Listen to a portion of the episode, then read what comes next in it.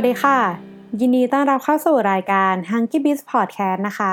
วันนี้ทุกคนก็อยู่กับมุกกุลธิดาการพิทยาค่ะ วันนี้ก็เป็นสัปดาห์แห่งวันวาเลนไทน์นะคะ วันนี้เราเลยจะพาทุกคนมาพูดคุยเกี่ยวกับ 5 เคล็ดลับในการทำธุรกิจอาหารของเจ้าของที่เป็นทั้ง partner แล้วก็คู่ชีวิตค่ะ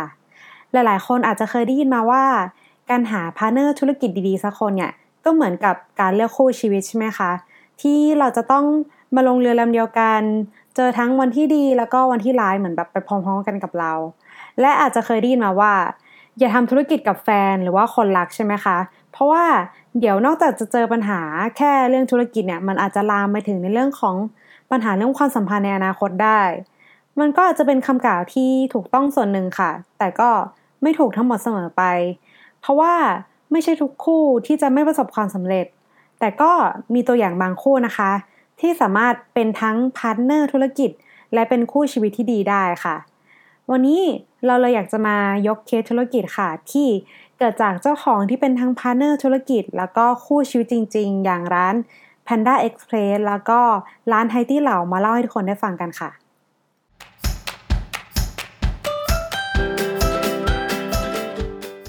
มาที่ตัวอย่างแรกกันเลยนะคะกับร้าน Panda Express ค่ะ Panda Express นะคะ เป็นร้านอาหารจีนแบบฟาสต์ฟู้ดที่เริ่มต้นจากการเป็นร้านเล็กๆนะคะ ในสหรัฐอเมริกา จนตอนนี้นะคะมีสาขามากกว่า 2,000 สาขาทั่วโลกแล้วค่ะตัวร้าน Panda Express นะคะ ถูกก่อตั้งโดยคู่สามีภรรยาค่ะ คือคุณแอนดรูแล้วก็คุณเพ็กกี้เฉิงนะคะ ซึ่งทั้งคู่เนี่ยเป็นโคซีโอร่วมกันนะคะ ของบริษัท Panda Restaurant Group ทั้งคู่มีทรัพย์สินรวมกันประมาณ 3,000 ล้านเหรียญสหรัฐในตอนนี้นะคะ และถึงแม้ว่าตอนนี้ Panda Express เนี่ยเขาจะมีมากกว่า 2,000 สาขาทั่วโลกแล้วก็ตามนะคะ แต่ว่าพวกเขาก็ยังคงบริหารงานดูแลกันเองทั้งหมดนะคะ โดยแบบไม่ได้มีสาขาไหนที่เป็นแฟรนไชส์เลยสำหรับใครที่อาจจะไม่ได้รู้จักร้าน Panda Express นะคะ คือ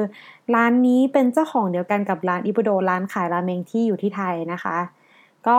เรามาทำความรู้จักกับคุณแอนดรูเฉิงกันก่อนนะคะว่าเขามีที่มาที่ไปยังไงบ้าง คุณแอนดรูเฉิงนะคะเขาเกิดในเมืองหยางโจวที่ประเทศจีนค่ะ โดยแต่เดิมแล้วเนี่ยพ่อเขาเป็นเชฟในตอนนั้นนะคะ แต่ว่าเขาเนี่ยยังไม่ได้ลงมาในธุรกิจหรือว่าแวดวงของสายอาหารเต็มตัวนะคะ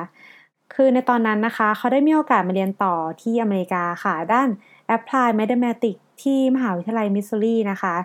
ระหว่างที่เขาได้ไปศึกษาที่มหาวิทยาลัยเบเกอร์เขาก็ได้พบกับคุณเบกกี้ค่ะ คือเป็นว่าที่ภรรยาของเขาในอนาคตนั่นเอง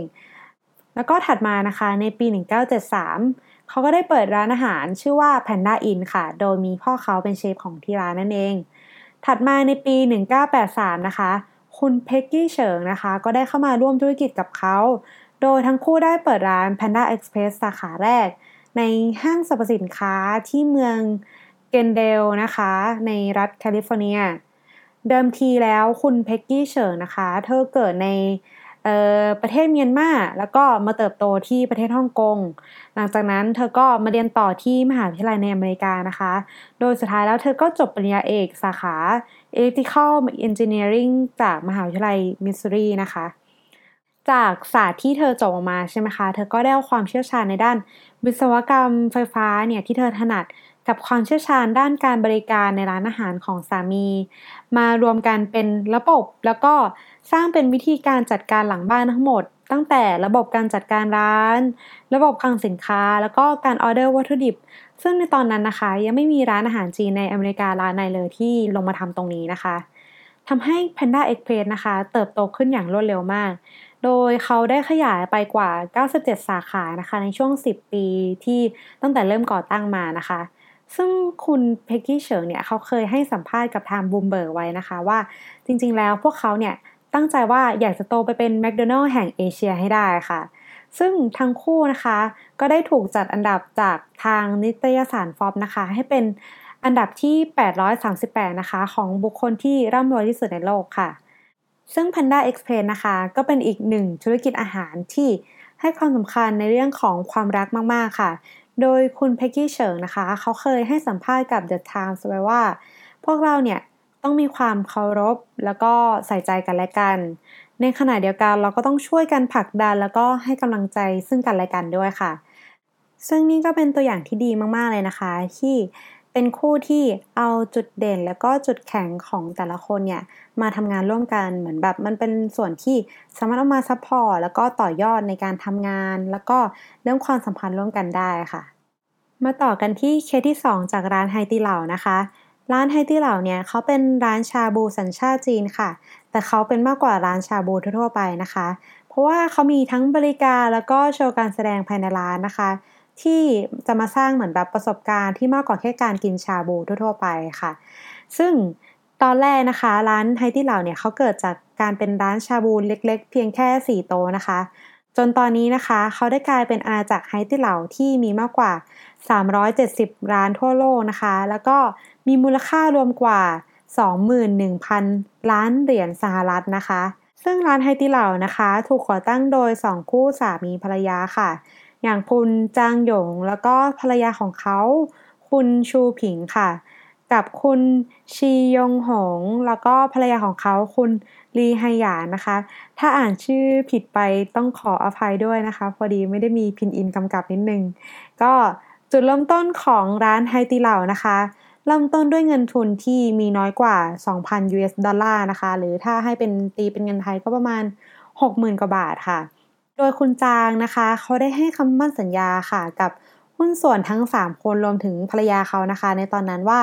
ภายใน 5 ปีเนี่ย เขาจะทำให้มูลค่า 2,000 US ดอลลาร์ที่ทุกคนลงมาแบบรวมกันทั้งหมดนะคะ ในวันนี้เนี่ยโตขึ้นไปเป็น 30,000 US ดอลลาร์ให้ได้ โดยที่ถ้าเขาทำไม่ได้ตามที่เขาบอกนะคะ เขาก็จะชดเชยเงินคืนให้กับทุกคนทั้งหมดนะคะ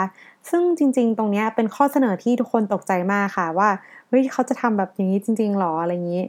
หลังจากที่ทุกคนได้ตัดสินใจลงทุนร่วมกันนะคะ ในปี 1994 ค่ะ ร้านไฮที่เหล่าสาขาแรกก็ได้ถือกำเนิดขึ้นค่ะ โดยตอนนั้นมีเพียงแค่ 4 โต๊ะเท่านั้นนะคะจนในที่สุดร้านไฮที่เหล่านะคะ ก็ได้กลายเป็นร้านชาบูที่ใหญ่ที่สุดในย่านเจียนหยางนะคะของมณฑลเสฉวน แล้วก็เริ่มขยายสาขาที่ 2 นะคะ ต่อในปี 1998 ค่ะ จากการเป็นที่นิยมของพวกร้านชาบูในจีนนะคะ ทำให้ไฮตี้เหล่านะคะ เขาตัดสินใจลองไปเล่นในตลาดออนไลน์ด้วยค่ะ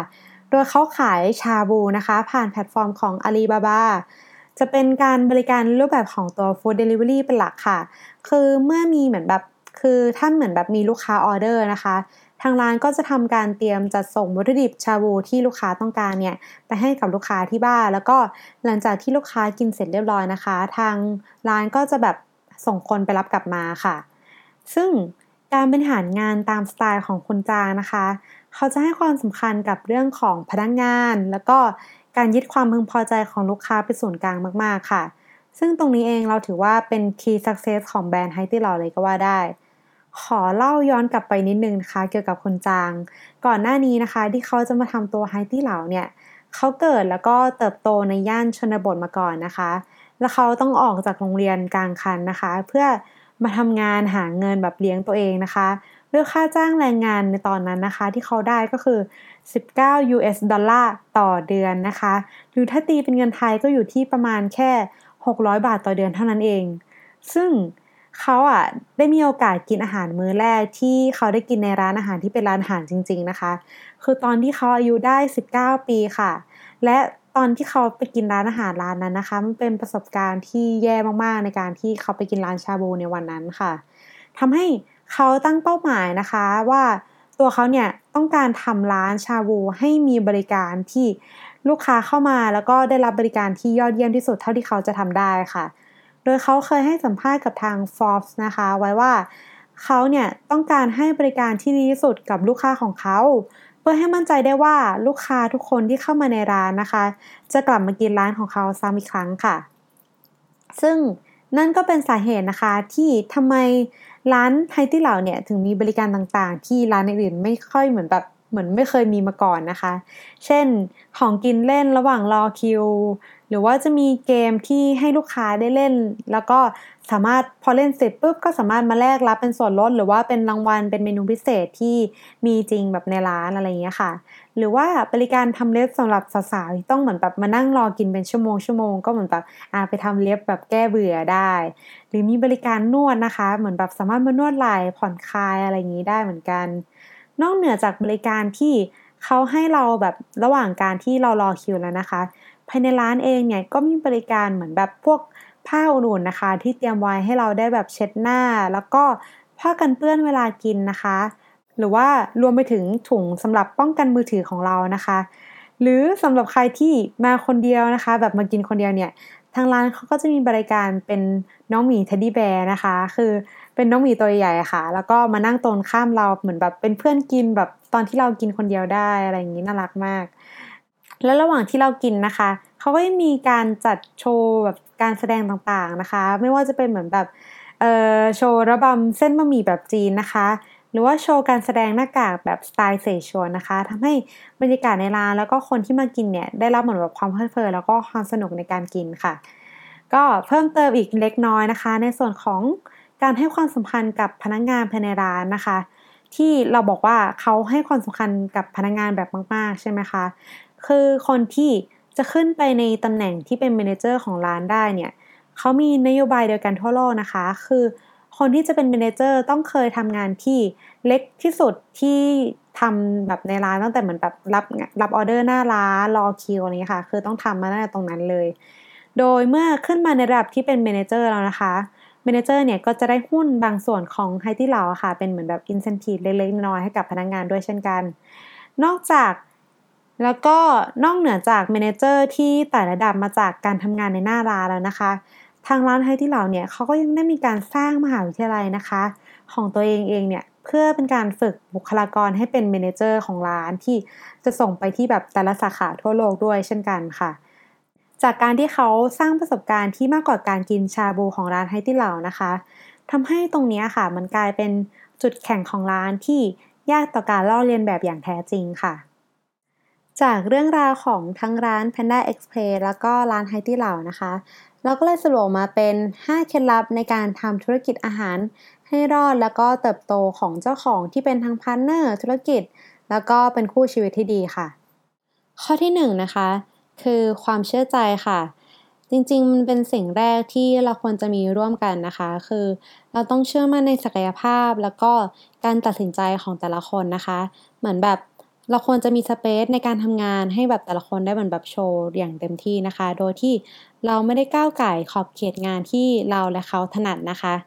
โดยเราสามารถสลับบทบาทเป็นทั้งผู้นำแล้วก็ผู้ตามได้ในทั้งสถานการณ์ต่างๆ ที่เหมือนแบบบริบทที่มันต่างกันออกไปนะคะแต่ใดที่เราทั้งคู่นะคะยังมองภาพเดียวกันอยู่ว่า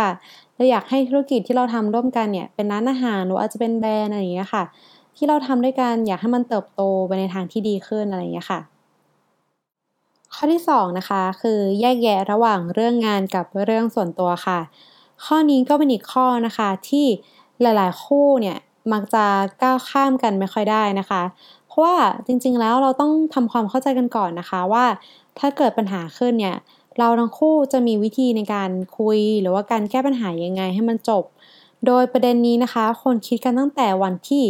เราตัดสินใจจะทำธุรกิจร่วมกันนะคะ เพื่อที่มันจะได้เป็นนโยบายของเราทั้งคู่ค่ะว่า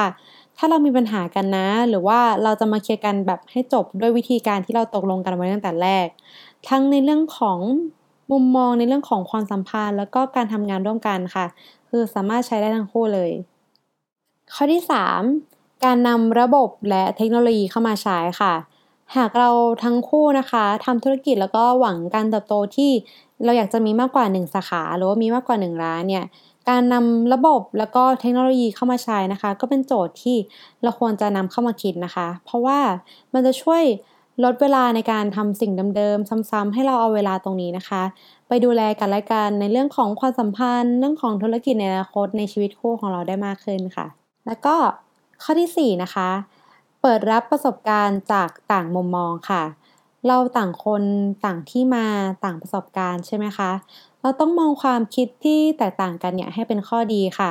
ว่าการที่เราคิดไม่เหมือนกัน มันจะทำให้เกิดสิ่งใหม่เกิดขึ้นเสมอ อย่าง Panda Express ที่เรายกตัวอย่างไปนะคะ ที่เขาเอาประสบการณ์ด้านการบริหารงานร้านในของมุมมองของคุณแอนโดเนี่ยมารวมกับความรู้ด้านวิศวกรรมไฟฟ้าของคุณเพ็กกี้ นออกมาเป็นระบบการจัดการร้านที่ไม่เคยมีร้านอาหารจีนในอเมริกาทำตรงนี้มาก่อนในยุคนั้นนะคะ มาถึงข้อสุดท้ายกันแล้วนะคะ กับข้อที่ 5 ค่ะ ความเห็นอกเห็นใจซึ่งกันและกัน และหลายครั้งนะคะ ความสัมพันธ์หรือการทำงานของเราทั้งคู่นะคะ มันทำให้เราเหนื่อยแล้วก็เราท้อใช่ไหมคะ จนบางทีเราก็อาจจะอารมณ์ไม่ดี แล้วก็ไปโกรธใส่คู่ของเราได้ โดยที่บางครั้งเนี่ยเราก็อาจจะแบบไม่ได้ตั้งใจที่แบบจะโมโห หรือว่าแบบพูดจาไม่ดีใช่ไหมคะ ดังนั้นความเห็นอกเห็นใจซึ่งกันและกัน จึงเป็นสิ่งสำคัญมากๆค่ะ การที่เราได้ระบายออกมา มีคนรับฟังแล้วก็ feedback เราด้วยความเข้าใจกันและกันจริงๆอะค่ะ มันจะช่วยให้เราสามารถผ่านทั้ง ปัญหาเรื่องของธุรกิจและปัญหาในเรื่องของความสัมพันธ์ของเราทั้งคู่นะคะ ไปได้ในที่สุดค่ะ จบกันไปแล้วนะคะกับ EP นี้ค่ะ ก็เราก็มาแชร์ 5 เคล็ดลับนะคะ ในการทำธุรกิจอาหารสำหรับเจ้าของที่เป็นทั้ง partner แล้วก็คู่ชีวิตนะคะ ให้เหมือนแบบอยู่รอดแล้วก็เติบโตไปได้ค่ะ ซึ่งจริงๆก็เป็น EP ที่จะมา celebrate คู่กับตัวช่วงวันวาเลนไทน์พอดีนะคะ ก็สำหรับคู่ไหนนะคะที่อยากจะทำธุรกิจร่วมกัน คือจริงๆ การทำธุรกิจร่วมกันกับแฟน หรือว่าคนรักของเราเนี่ย มันก็อาจจะไม่ได้เหมาะกับทุกคู่นะคะ คือเราก็ต้องดูก่อนว่าคู่เราเนี่ยเหมาะสมที่จะทำธุรกิจร่วมกันไหม แล้วเราก็ต้องชัดเจนในเรื่องของทั้งความสัมพันธ์ แล้วก็ในเรื่องของด้านการทำธุรกิจร่วมกันค่ะก็หวังว่า EP นี้จะเป็นประโยชน์ไม่มากก็น้อยนะคะ ยังไงก็ฝากติดตามตอนต่อๆไปใน ช่องของ d e a d i c Podcast ในรายการ Hanky b e a s แล้วก็รายการของพี่ๆอื่นที่น่าสนใจในช่องด้วยนะคะ ก็วันนี้ขอตัวลาไปก่อนค่ะ ขอบคุณค่ะ สวัสดีค่ะ